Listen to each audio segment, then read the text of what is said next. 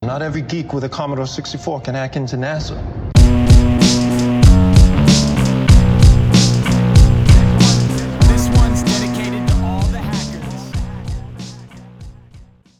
Saludos y bienvenidos al primer episodio de Infosec Táctico para el 2022. Mi nombre es Carlos Pérez.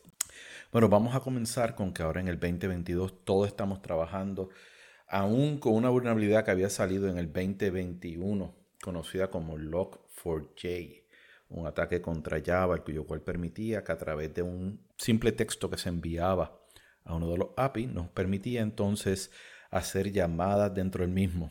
Esta vulnerabilidad de verdad que fue sorprendente porque me lleva a la conclusión que he tenido de que durante muchos años o durante los últimos 3, 4 años, una de las cosas que estamos viendo, uno de los patrones, es que las vulnerabilidades una vez son anunciadas y las mismas son de alto impacto, estamos empezando a ver que están siendo abusadas dentro de las primeras 12 horas. Una vez sale hacia afuera, vemos que muchos researchers allá afuera de seguridad deciden competir con quién es el primero que va a sacar el Proof of Concept, el POC.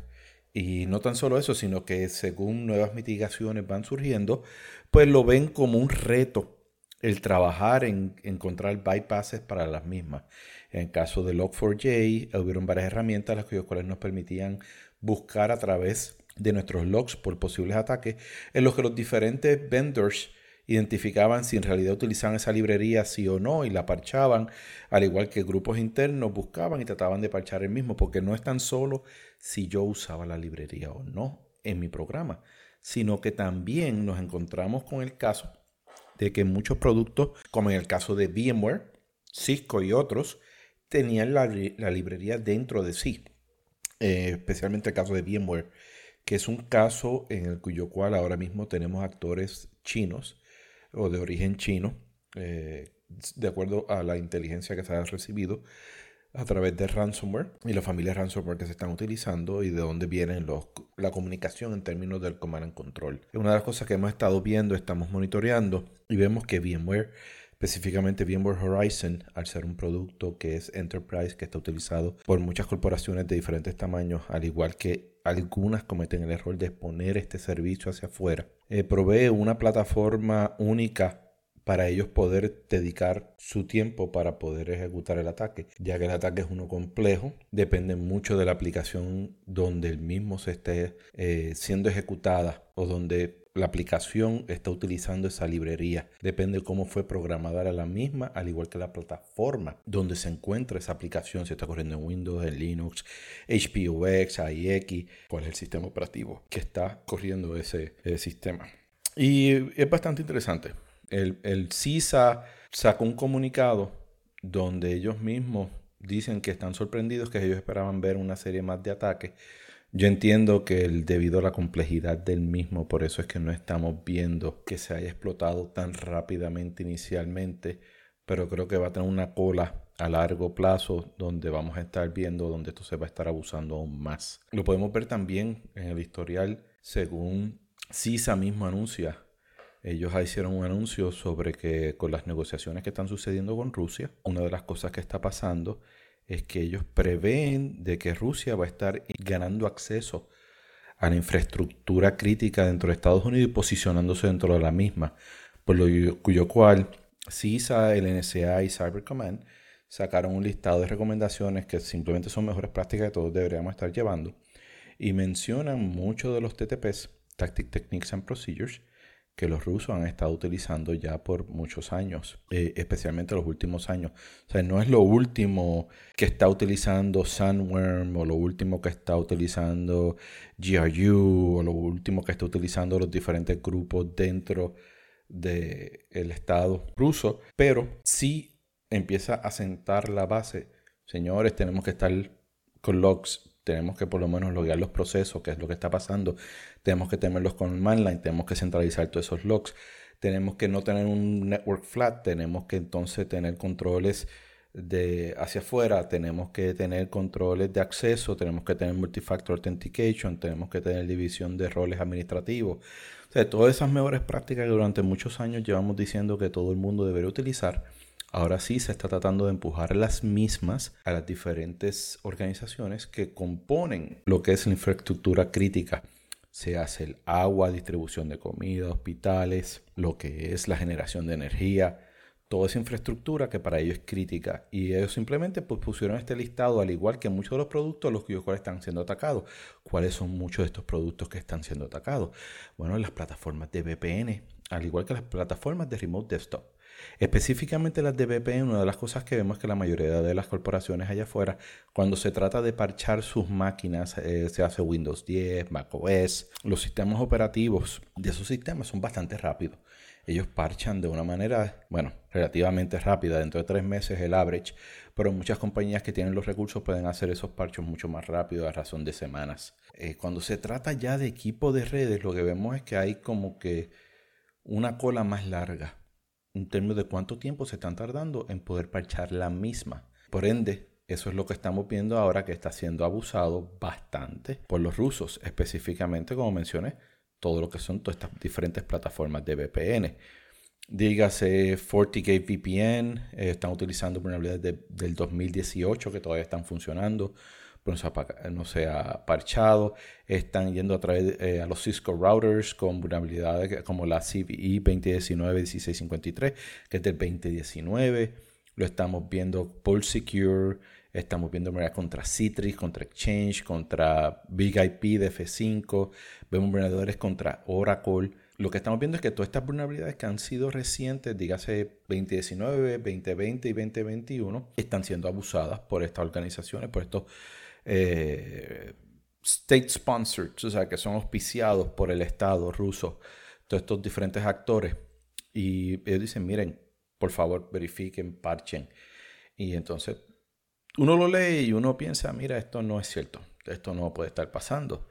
Eh, la gente tiene que haber parchado eso. Bueno, en mi trabajo hemos hecho varios assessments a diferentes clientes, hemos encontrado que tristemente el número sí existe ahí. Y la mayoría de los casos que estamos trabajando son de ransomware casos donde grupos de ransomware han logrado penetrar la seguridad a través de estas plataformas las cuales, no han sido parchadas.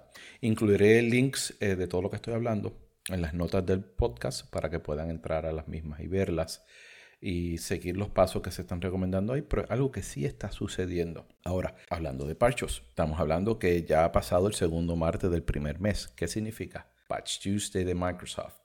Y este ha sido uno bastante grande, que es lo que estamos viendo. Microsoft ha sacado parchos para 126 vulnerabilidades, 6 de las cuales han sido publicly disclosed, que han sido ya la información ha salido en términos del detalle cómo funcionan y cómo eh, fueron encontradas públicamente. 9 de las cuales son críticas Diga, se pueden llevar a ejecución de código si se cumplen con todas las variables en términos de ambiente y se alinean las cosas. Las más que a mí me preocupan, o aquellas que estoy viendo, es la de el CVE 2022, 21907, que es el HTTP Protocol Stack Remote Code Execution Vulnerability. ¿Qué es lo que sucede? Si se envía un paquete que contenga eh, el header de trailer, eso es HTTP eh, eh, Trailer Support, el cual viene habilitado en varias versiones de Windows Server 2012, 2019, 2022 y los diferentes otros sabores del mismo. Eh, pueden ser abusados. Ustedes dirán, pues mira, yo con mis servidores no tengo problema, ninguno de mis servidores es un web server. ¿Qué sucede si tú instalaste algunos servicios, dígase Active Directory Certificate Service, eso habilita un web server, dependiendo cómo se configuró. Si yo estoy, la simple instalación de Windows habilita lo que se conoce como Windows Remote Management, que es eh, WinRM. Eso es lo que utiliza Server Manager para poderse conectar de una máquina a otra y poderlos manejar desde una sola consola. Eso también es lo que utiliza PowerShell Remoting. Todo eso está sobre la librería http.syst, que es donde se encuentra en realidad. En el caso de Windows Server 2019 y Windows 10 versión 1809, eh, no son vulnerables a menos de que alguien lo haya habilitado a través de un registry key que está, en el artículo. Pero es importante que eh, como mitigación se busca y se remueve ese registry key. Es el que más preocupa a Microsoft. Microsoft dice que el mismo puede ser wormable eh, que se puede ver un worm, el cual se propaga automáticamente a través de todos estos sistemas. Así que tenemos que estar bastante pendientes sobre el mismo. Otro caso que tenemos es Windows Ike Extension Remote Code Execution Vulnerability. El CVE 2022-21849. Este es relacionado a VPN. Yo sé que muchas personas, bueno, todavía es la hora que yo no he visto eh, en mis clientes un caso donde ellos están utilizando Windows Server como un VPN server, pero sí lo he visto eh, en ambientes de prueba, ambientes de laboratorio y sé que compañeros míos lo han visto en ambientes educacionales o algunas organizaciones de escasos recursos han hecho eh, esta clase setup, por lo que yo creo que está el pendiente. Esta en específico trae una cierta molestia para mí en términos de que el parcho de Microsoft rompe muchos clientes de VPN. Si el servicio de IPsec está arriba, la máquina puede ser vulnerable, tanto el cliente como el server. El parcho cuando se aplica, muchas personas han reportado problemas con sus clientes de VPN, específicamente el L2P. Voy a incluir links de algunos de los artículos donde la gente se está quejando sobre el mismo. Otro es el parcho para Hyper-V, que permite una elevación de privilegios si la persona logra soltar una aplicación custom que, eh, abuse el API. Eh, es según lo que entiendo de la descripción de lo que leí, pero igual tengo otra molestia y es que Microsoft cuando lanzó este parche tiene una serie de problemas, el cuyo cual Hyper-V, tristemente cuando se aplica varias PMs no suben y otras sí. Eh, Microsoft está consciente de ello, el parcho todavía está afuera, todavía está rompiendo máquinas. Me gustaría que Microsoft simplemente parara el parcho, no sé por qué no lo para. Es lo que sacan entonces un parcho nuevo para el mismo, pero todavía lo permiten hacia afuera. Y esto de verdad que causa una molestia, porque si entonces nosotros estamos viendo que las vulnerabilidades están siendo explotadas de una manera bien rápida y avanzada, y se está como que colectivamente los usuarios en social media, internet, a través de GitHub, publican todo este código y trabajan sobre el mismo porque es parte del ego, es parte del mercadeo de una compañía o simplemente alguna gente simplemente quiere ver que el mundo se queme para abajo eh, y publican esta clase de herramientas y las hacen públicas. ¿Qué sucede? Microsoft hace un desservicio a sí mismo al no jalar estos parchos y al no probar los mismos eficientemente, lo que conlleva que nosotros tenemos que probar estos parchos de una manera mucho más eficiente. Por eso es que muchas veces yo lo que recomiendo a la gente en el caso de Microsoft, aunque me duela, aunque yo sé que muchas veces puede incurrir dentro del riesgo, es esperar uno o dos días y suscribirse a algún servicio como lo es el Patch Management Organization mailing list, que si tú vas a www.patchmanagement.org, eh, te puedes suscribir al mailing list donde todas las diferentes compañías, hay muchos Fortune 500 y compañías de otros tamaños, las cuyas cuales publican que, cuáles son sus experiencias, mejores prácticas, discuten varios de los parchos, discuten cuáles han sido las pruebas en su ambiente de laboratorio y todo sobre los mismos. Y entonces esto nos da como que una visión en muchos de estos ambientes de qué cosas o qué combinaciones pueden dar errores o qué cosas pueden estar trayendo problemas. A la misma vez podemos ver cómo clientes con contratos premium de Microsoft abren casos y que Microsoft mismo le contesta sobre dicho parcho. Por eso es que me gusta mucho este mailing list en específico. Así que lo recomiendo a todos los defensores, al igual que a todos los practicantes que practican eh, la eh, emulación ofensiva, porque puedes ver si esa vulnerabilidad debe ser parchada, cuáles son los, eh, si hay algún POC, cuál es el POC, y puedes tener una mejor idea de manera de poder proveerle mejores consejos a tu cliente como consultor eh, al ayudarlo a poder asegurar mejor sus sistemas. Otro de los parchos que estamos viendo, pero este más bien si tú tienes subdomains o contienes trust a otro domain, eh, puede ser explotado, es el Active Directory Domain Service Elevation Privilege Vulnerability, que es el CVE 2022-21857. Esto significa que un usuario dentro de la red, en un ambiente el cuyo cual existan trust y sean de cierta manera, Microsoft no especifica cuál es esa cierta manera, puede ser utilizado por un usuario del poco privilegio para entonces ganar alto privilegio de administrador sobre ese dominio o a través del trust en el dominio cuyo cual se está confiando a través de esa relación. Y de vuelta, Microsoft en este tiene otro problema y es un boot loop en el cuyo cual eh, el domain, ciertos domain controllers, específicamente 2012, y usted dirá, no, pero nadie usa 2012. La gente tiende a hacer upgrade a la última versión de Windows. Ah, no tanto. Eh, me gustaría que la mejor práctica es que cuando salga una nueva versión de Windows, una de las primeras cosas que tú le haces upgrade es a tu domain control, de manera que estén utilizando las últimas extensiones, los últimos GPO, los últimos controles, las últimas protecciones contra kerberos y contra muchos ataques.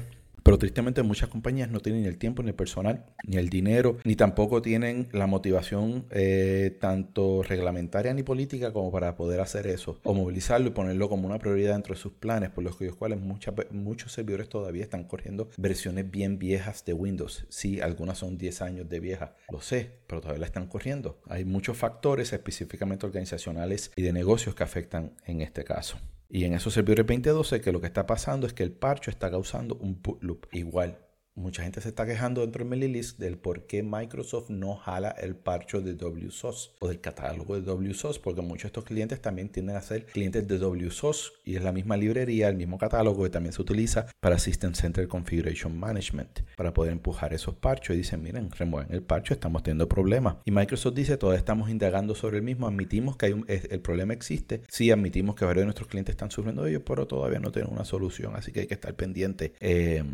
Por lo cual, mi recomendación en este caso es implementar mitigaciones, tener un buen sistema de logueo donde están monitoreando todo, de manera que si algún evento sucede, ustedes pueden hacer un threat hunt y buscar dentro de la red a ver si encuentran qué fue lo que pasó. Eh, es lo único que podemos hacer en este momento, es lo que Microsoft resuelve el problema de los parchos. Hay ciertos parchos para ciertas plataformas, como en el caso de Exchange, que nos han reportado problemas, algunos parchos para otros productos, los cuales nos prueben una mejor visibilidad. Eh, yo sé que la página de Microsoft, Microsoft hizo unos cambios hace un par de años y no es la más user friendly para poder tener una mejor visibilidad, una mejor visión de qué es lo que está siendo afectado, cuándo, cuáles son los CVS Score, que es la criteria que se utiliza para decir cuán fácil es de explotar la vulnerabilidad o no. Y una página que es gratuita, la cual yo recomiendo mucho, es Patch Tuesday Dashboard. Si usted va a https colon slash slash patchtuesdaydashboard.com, ahí pueden ver todos los eh, eh, todos los parchos que han salido para ese mes y qué es lo que se está, eh,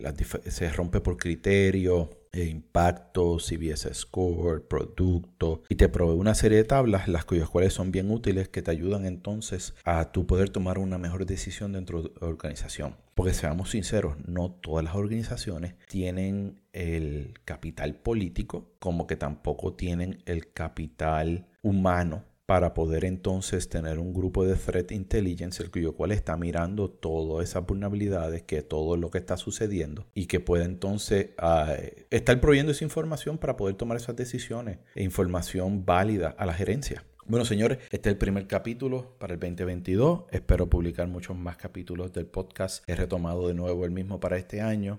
Espero eh, que esta información le haya sido útil. Eh, voy a tratar de conseguir entrevistas. Si conocen de gente que quieren que entreviste, recomiéndenme la misma. Se pueden comunicar conmigo a mi correo electrónico carlos underscore pérez arroba darkoperator.com. Eh, y les deseo, espero que hayan tenido un buen año y que de verdad toda esta primera vez no le hayan dañado su, ah, su año nuevo y que la pandemia no le haya afectado tan grandemente. Bueno, muchas gracias a todos. Les deseo lo mejor y hasta la próxima.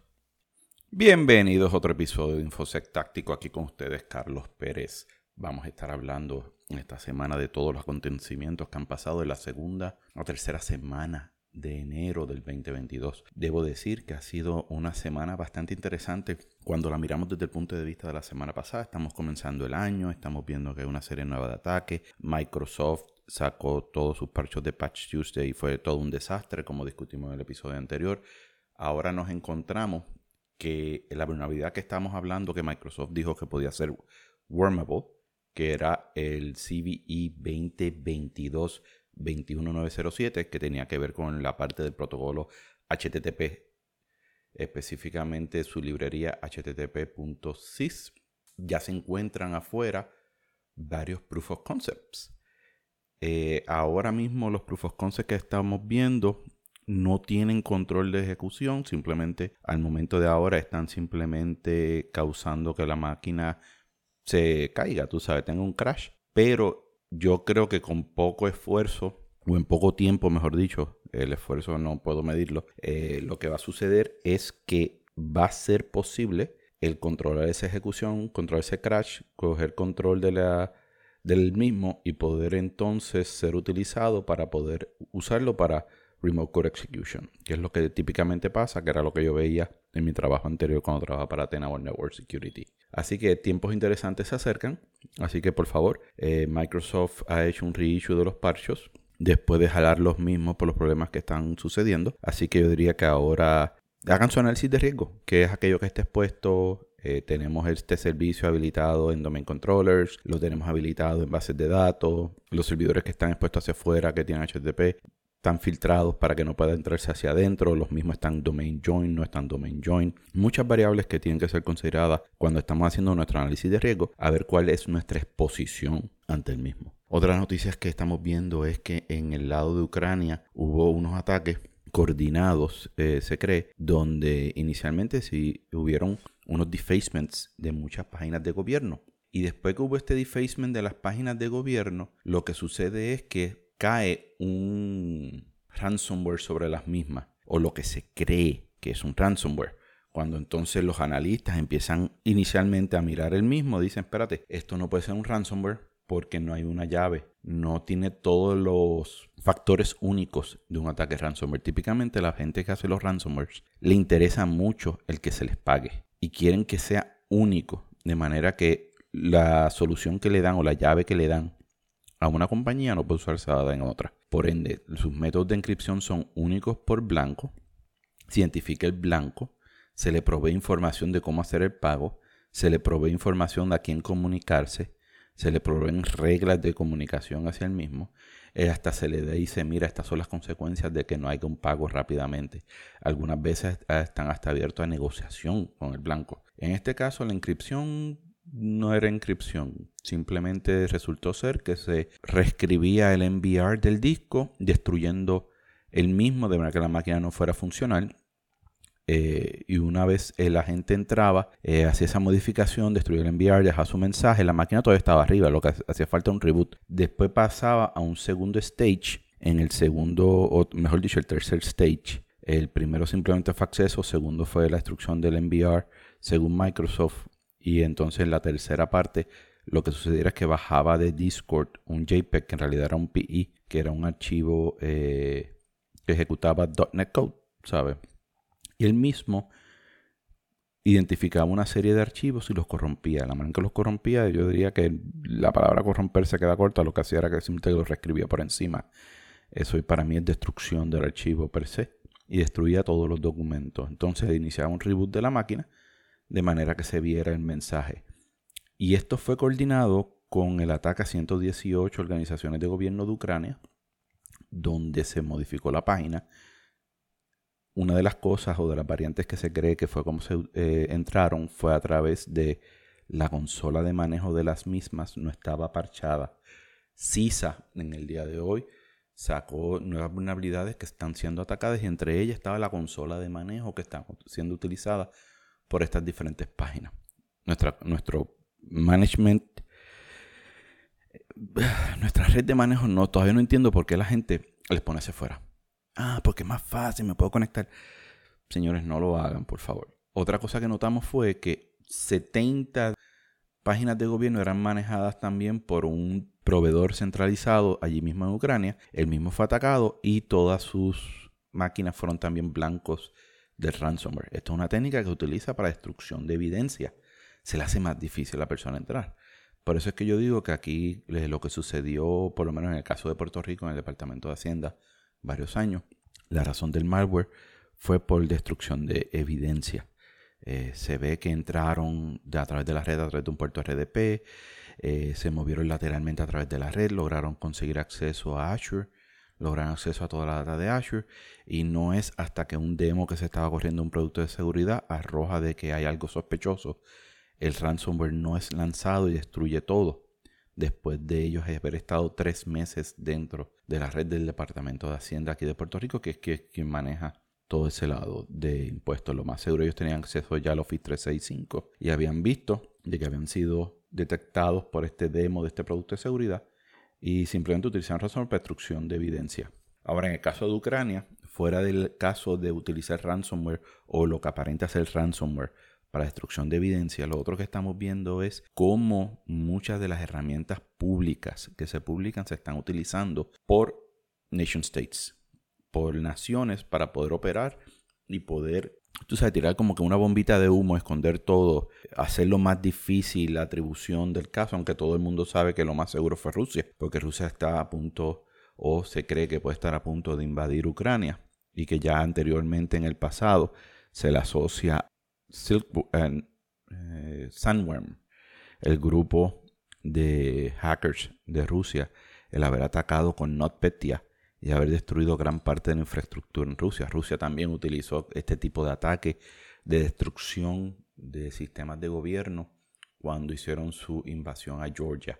O sea que tenemos un nation state que sabe que puede utilizarlo, pero a la misma vez, cuando se hace la investigación de quién fue que vemos herramientas Mimikatz, Empacket, herramientas públicas, no se tiene ya acceso a muchos de los datos de Command and Control, de cómo era que se están comunicando, porque tristemente muchas organizaciones, cuando estamos viendo, sus logs no son los apropiados. Por ende, no se puede entonces poder decir con certitud, fue fulano. Y esta gente típicamente rápidamente destruye sus Command and Control, se puede hacer el ataque. Cuando se mira el código, no se encuentra código compartido con otras operaciones asociadas a ellos. Por lo cual tú no puedes decirle exactamente y llevarlo a un tribunal y decir fue Rusia de manera de poder tomar una acción directa. Simplemente cuando se trata de tomar cualquier represalia, eh, la evidencia es especulativa. Así que lo que estamos viendo es que muchas de estas naciones están moviéndose a esta área. ¿Qué significa? Esto es algo que lo estamos viendo que se está jugando ahora mismo en esa, en esa área de Crimea. ¿Qué va a suceder cuando lo veamos más frecuente en Asia, donde diferentes naciones deciden utilizar esto en contra de otras naciones. Corea del Norte lo probó con Corea del Sur a través de unos ataques bancarios hace varios años, pero no hemos visto más de ellos. En Latinoamérica, hasta el momento que yo sepa, no hemos visto esta clase de ataques o represalias entre dos diferentes países del uno al otro como herramienta de ataque. Sí lo hemos visto eh, de hacking para la colección de información. Eso es normal. Y lo hemos visto hasta del lado de negocio. O sea que no, no es fuera de lo común. Con Crimea y con Rusia sí estamos viendo este juego. Y lo que yo creo es que esto va a dictar las pautas de qué es lo próximo que vamos a estar viendo, donde las naciones simplemente pueden utilizar herramientas freely available ya que otro está haciendo research, lo está poniendo hacia afuera, las van a utilizar y va a ser mucho más difícil el poder identificar quién fue quien lo hizo en adición a ello. Uno de los problemas que tenemos con este tipo de armamento o de equipo o de herramienta, como tú quieras llamarle, es que con una vez utilizada tú le estás dando una copia de la misma a tu oponente. ¿Qué significa? Que ese oponente o un tercero, un asociado al mismo, puede coger la misma hacer reverse engineering, ver cómo trabaja y reusar parte de esos componentes, utilizar parte de ese armamento, lo cuyo cual entonces puede apuntar hacia el otro. Entonces se crea una red de desinformación, de, no, de relaciones bastante ocultas, donde de momento tú puedes ver que un ataque tiene símbolos o cosas que se han asociado a Sandworm, otros que se han asociado a Shadow Brokers, otro que se ha asociado a Corea del Norte, otro que se ha asociado a Vietnam, otro que se ha asociado a China, otro que se ha asociado a Estados Unidos, algunos a, Gran Bretaña, y ha cogido varios componentes. Y tú dices, ahora, ¿quién es? ¿Quién es el verdadero actor que está ejecutando esta clase de ataque? Así que entiendo que vamos a tener eh, próximamente, los próximos años, esto va a seguir subiendo y va, va a ser tiempos interesantes para uno estar viendo. Que también esto significa que tenemos que ponernos al día con nuestras acciones, eh, tener nuestros logs al día, ver qué está sucediendo en el caso, si vemos el artículo tanto de Microsoft como el, que publica Kim Setter, que voy a, poner aquí en los apuntes del podcast. Una de las cosas que vamos a ver es que la ejecución debió haber sido fácil de detectar. Es más, whitelisting hubiera sido una muy buena solución para esta clase de web server, esta clase de sistema. Eh, le puedo decir que recientemente nosotros en mi trabajo estábamos haciendo un assessment a una compañía grande de equipo y cuando nosotros logramos entrar, ellos tenían Carbon Black con whitelisting, pero lo tenían configurado de una manera apropiada, no simplemente next, next, next y ya. Esto fue una compañía que dedicó dos, tres años a establecer un proceso, una, una estructura de cómo implementar whitelisting apropiadamente en adición a los EDRs. Y podemos decir que todavía, después de dos semanas de operación, no hemos podido conseguir ejecución en los sistemas más allá del inicial que nos proveyó el acceso, simplemente porque todo ejecutable que soltamos, los certificados digitales no machean, los lugares de ejecución del Allbins no machean al lugar de ejecución original del mismo, los parámetros no machean los parámetros anteriores que antes habían. Eh, o sea que simplemente fue una organización pequeña donde después de un evento la administración decidió eh, no, solo invertir en adquirir la herramienta, sino invertir en consultoría para mejorar la misma, haciendo Purple eh, Team Engagements, donde se hacen simulaciones de ataque, se pule la regla, invirtió una cantidad considerable en entrenamiento y invirtió capital humano en términos de poderle proveer el tiempo a que ellos desarrollaran las políticas y las fueran mejorando, porque le vean el valor al mismo. Y a través de las pruebas de nosotros, de Red Teaming y de Pentesting, podemos ver de que está rindiendo fruto. Hemos encontrado algunas áreas de mejora, pero simplemente el hecho de poder aplicar el whitelisting, el tener un buen EDR y tener logs centralizados, los cuales ellos decían, mira, estamos viendo una ejecución, un folder que nunca antes se había visto. Estamos viendo que están ejecutando con este parámetro. Estamos viendo que hubo un ejecutable que soltó un DLL que nunca habíamos visto que sea eh, ejecutable soltar un DLL. Reglas sencillas que se pueden mirar en el MITRE Attack Framework, las cuyos cuales le proveyeron un valor gigantesco. Ahora, moviéndonos a otras noticias, vemos la del Salvador, donde se dice que se utilizó la herramienta NSO, una compañía israelita que escribe herramientas eh, para uso de inteligencia, que ellos dicen que las venden solamente a naciones que son responsables. Eh, se encontró de que se estaba utilizando esta herramienta en septiembre del 2021 para ir detrás de varios de los periodistas, al igual que activistas eh, dentro de El Salvador.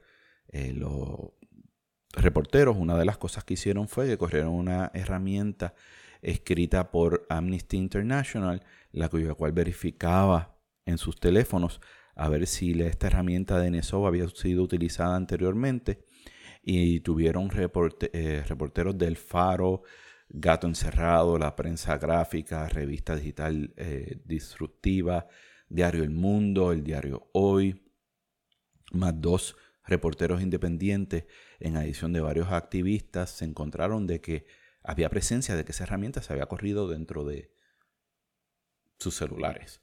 ¿Qué significa esto? Ya que NSO dice que solamente vende a gobiernos y solamente gobiernos que son, eh, están en un listado aprobado para ellos, lo más seguro es que esto fue una entrada tanto del gobierno del Salvador o de algún otro gobierno en el área con intereses socioeconómicos o políticos sobre El Salvador, pero se rumora que lo más seguro es, de acuerdo a las críticas que estos mismos han tenido de su propio gobierno, que fue el gobierno salvadoreño quien ejecutó esta clase de ataques. Cosa importante, hoy en día muchos se declaran como reporteros en las redes sociales. Muchos se declaran de que están llevando un mensaje, lo cual los abre a ser blancos no tan solo de otras organizaciones, sino también del gobierno. Estamos viendo que los gobiernos están buscando maneras de cómo poder acceder eh, más de este tipo de información. Aquí en Puerto Rico ahora mismo estamos teniendo el debate sobre la intercepción de llamadas y grabación de llamadas si es una herramienta que se le quiere dar a la policía o no. De acuerdo a nuestro historial donde ha existido carpeteo y ha existido otras cosas, pues hay como que una resistencia al habilitar eso y evitar, y especialmente, por lo menos aquí, se ha politizado bastante la policía de Puerto Rico y se teme de que eso pueda ser utilizado como una herramienta de abuso. Lo que yo cual es un punto válido eh, de acuerdo a los controles que se le implementen alrededor y que, es lo que se proponga. Así que esto nos abre qué puede suceder en nuestros diferentes países, qué poderes tiene el gobierno y qué acceso a herramientas. Hoy en día el acceder a herramientas de alto calibre no es tan difícil, no tan solo porque varios researchers están poniendo esta herramienta gratuitamente y la están poniendo públicamente allá afuera, sino que el costo de las mismas ha sido ya comoditizado y es mucho más fácil de adquirir hoy en día. Eh, estamos viendo también que hubo un ataque de Corea del Norte, cuyo cual se estima que ha robado sobre 400 millones de criptomonedas. Esto significa que eso es un chunk o un canto bastante grande del GDP de Corea.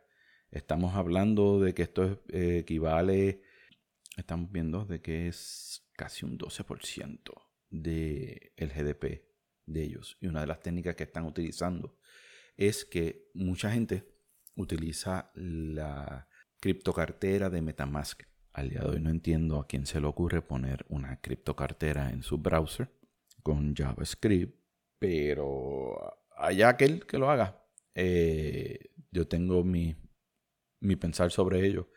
Eh, pero, ¿qué sucede? Corea del Norte, lo que ha sucedido, de acuerdo a se le han estado implementando varias sanciones, las cuales limitan cómo ellos consiguen fondos. Ellos lo que han creado es que como parte del grupo Lazarus, tienen un subgrupo eh, llamado Blue North, que es como se le llama, como es monitoreado por el Departamento de Tesoro de Estados Unidos. Han estado operando ahí atacando varias compañías de criptomonedas, tanto en Rusia, Polonia, Ucrania, Checoslovaquia, China, India y se han estado regando y simplemente lo que han estado haciendo también es atacando a los usuarios de las mismas que una vez tienen acceso reemplazan esa extensión dentro de el browser de manera de poder tener acceso a las mismas roban las mismas y entonces las venden de manera de poder conseguir fondos para programas de armas como cualquier otro programa de gobierno que ellos están ejecutando. Ya lo que estamos viendo aquí es que en lo que es ataque hacking se ha vuelto de alto valor por eso es que yo todavía estoy esperando cuál va a ser la reacción de China, que se está encontrando con problemas económicos después de la caída de Evergreen y de varias de sus compañías de real estate eh, y también caída de otras herramientas financieras de ellos, está siendo también atacada, yo te diría, con bastante frecuencia. Eh, lo que está sucediendo es que estos ataques rusos están impactando aún más y exorbitando o aumentando el problema que está sufriendo ahora mismo eh, China a nivel económico. Cuando analizamos los ataques que están utilizando los norcoreanos, estamos viendo de que están utilizando macros, algo que debemos ya bloqueado hace tiempo. Vemos que están bajando BBScript, soltándolo en disco y ejecutándolo. Se, eso debería ser detectado y bloqueado hace tiempo. El link files también estamos habiendo código PowerShell. También allá hay mejores prácticas. Estamos viendo acceso a elsas.exe. Supone que hace tiempo ya estuviéramos monitoreando, habilitando en, o, con Sysmon monitoreando elsas o utilizando kernel object access a nivel de auditing simplemente para monitorear si alguien accesa a elsas o no. Eh, o sea que lo que estamos viendo es que simplemente ataques sencillos todavía siguen funcionando. ¿Cuál es el problema? Lo mismo que vemos siempre. Muchas compañías dicen, no, yo tengo un AV y el AV lo voy a bloquear. En vez de pasar el proceso de identificar todos estos ataques que son comunes y escribir detecciones implementar controles contra los mismos. Son mejores prácticas, ya se conocen.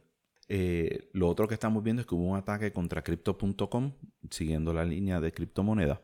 Cuando sucedió el ataque a crypto.com, se estima que, según es reportado por ellos, se robaron alrededor de 34 millones de varias carteras, tanto en Bitcoin como Ethereum. Eh, lo que vemos que criptomonedas siguen siendo atacadas simplemente por la facilidad de ser un activo digital y un activo que puede ser ofuscado o puede ser modificado el trail eh, de una manera muy eficiente en caso de Ethereum, lo que sucede es que como Ethereum es su propia, dígalo, su propia plataforma que corre su propio API. Tú puedes escribir un smart contract que va a tomar ciertas acciones. Cogen todo ese Ethereum, lo meten dentro de un smart contract donde hay un pool de dinero de otras personas y el mismo se va rompiendo y se va eh, dividiendo entre diferentes carteras y siendo convertido en otros tipos de activos. Y después se mueve y son, eh, se están utilizando smart contracts cuyo propósito principal lo escribieron activistas para que se utilizara para privacidad, se está utilizando ahora para lavado de dinero. En el caso de Bitcoin es que se pasan a través de tumblers donde se mueve de cartera, de cartera, de cartera, de cartera. Se divide a través de múltiples carteras que prohíben a múltiples carteras que prohíben a otra cartera. Y después si esas carteras van después a otra cartera centralizada donde entonces pueden ser removidos esos fondos. Y cuando tú miras el track, cuál de todas esas carteras que llevaron otra cartera, que después llevaron otra cartera, y de acuerdo al timing de cómo se mueven los fondos y como se desconoce cuáles fueron los fees inicialmente de ese tumble, tú no sabes quién robó qué. Pues también puedo distribuir eso a, múltiples otras carteras. Lo que permite que cuando nosotros miramos ese chain de eventos en el ledger de Bitcoin, no se sabe exactamente dónde cayó. Eh, es riesgoso porque tú no sabes si el tumblr que se está utilizando te va a robar tu Bitcoin o no. Pero es un ataque que está sucediendo y está siendo abusado. De otra de las cosas que vimos fue que el grupo Revil fue capturado. Eh, este lo encuentro interesante porque vino a la misma vez con el fallo o las negociaciones con Estados Unidos. Rusia siempre ha tenido una postura de ignorar las peticiones de Estados Unidos sobre todas estas gangas que están operando en su ambiente, robando toda esta información. Y es interesante que hayan hecho el arresto y que hayan dicho que es a petición de la competente, son la palabra competente de manera sarcástica, agencias de law enforcement de Estados Unidos. Lo otro que también vimos es que el, el FSB hizo, eh, arrestaron al administrador de Unicisi, que es un, un Carder Forum, un forum para tarjetas de crédito en la manera en que se roban las mismas.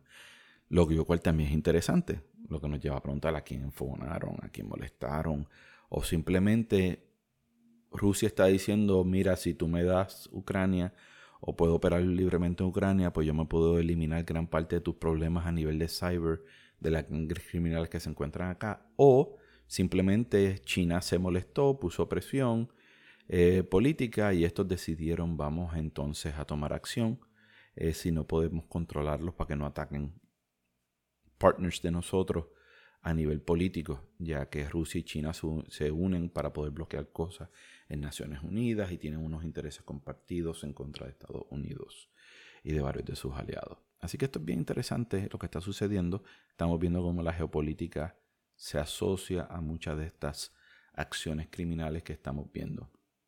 Bueno, señores, hasta aquí este episodio de Infosec Táctico. Espero que hayan encontrado interesantes las noticias. Si tienen recomendaciones de personas para entrevistar, temas que quieran hablar, háganmelo llegar a carlos underscore pérez darkoperator.com y entonces veré los mismos y serán temas que puedo discutir, hasta los puedo discutir en videos si desean, hasta haciendo demos de los mismos.